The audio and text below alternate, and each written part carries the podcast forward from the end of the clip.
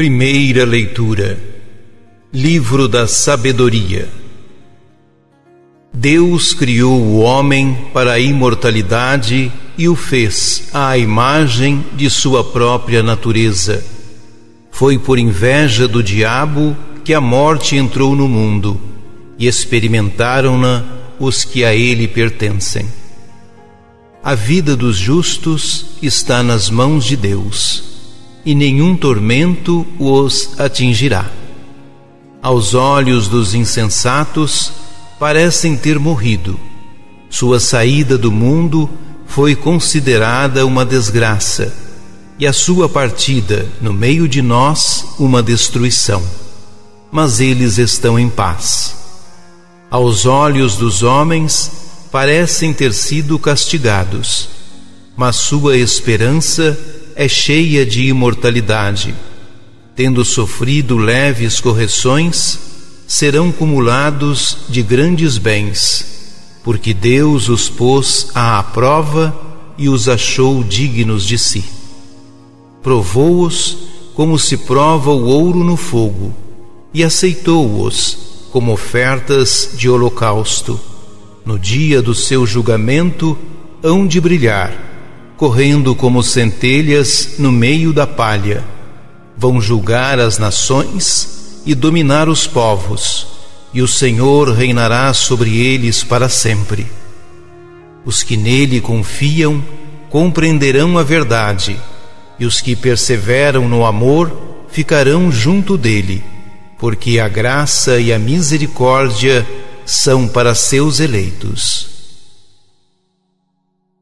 Palavra do Senhor.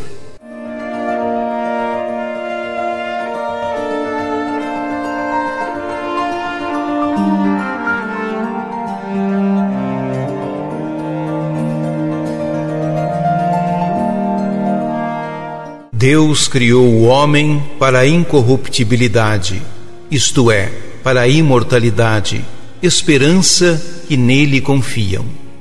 É esta a mensagem do nosso texto, construído a partir da sorte aparente real dos justos. O destino original do homem é a imortalidade, isto é, uma vida que não conhece a morte, uma vez que foi feito à imagem de Deus, ainda que, por inveja do diabo, a morte se apresente como espectro da existência. Pela primeira vez, ao aprofundar a questão da retribuição, os justos devem ser premiados e os maus castigados, e usando linguagem filosófica por influência da cultura helenista, fala-se de vida eterna. E isso acontece ao comentar Gênesis 2 a 3, onde se narra como, desde as origens, a morte e a vida se atravessam no caminho do homem é preciso confiar no Senhor.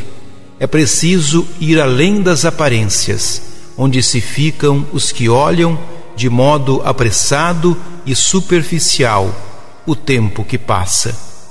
É preciso esperar que termine o tempo da provação, talvez aquele por que passava o povo hebreu na época dos Macabeus, sob o rei Antíoco Epifanes então será satisfeita a confiança dos justos e de todos os que esperaram contra toda a esperança.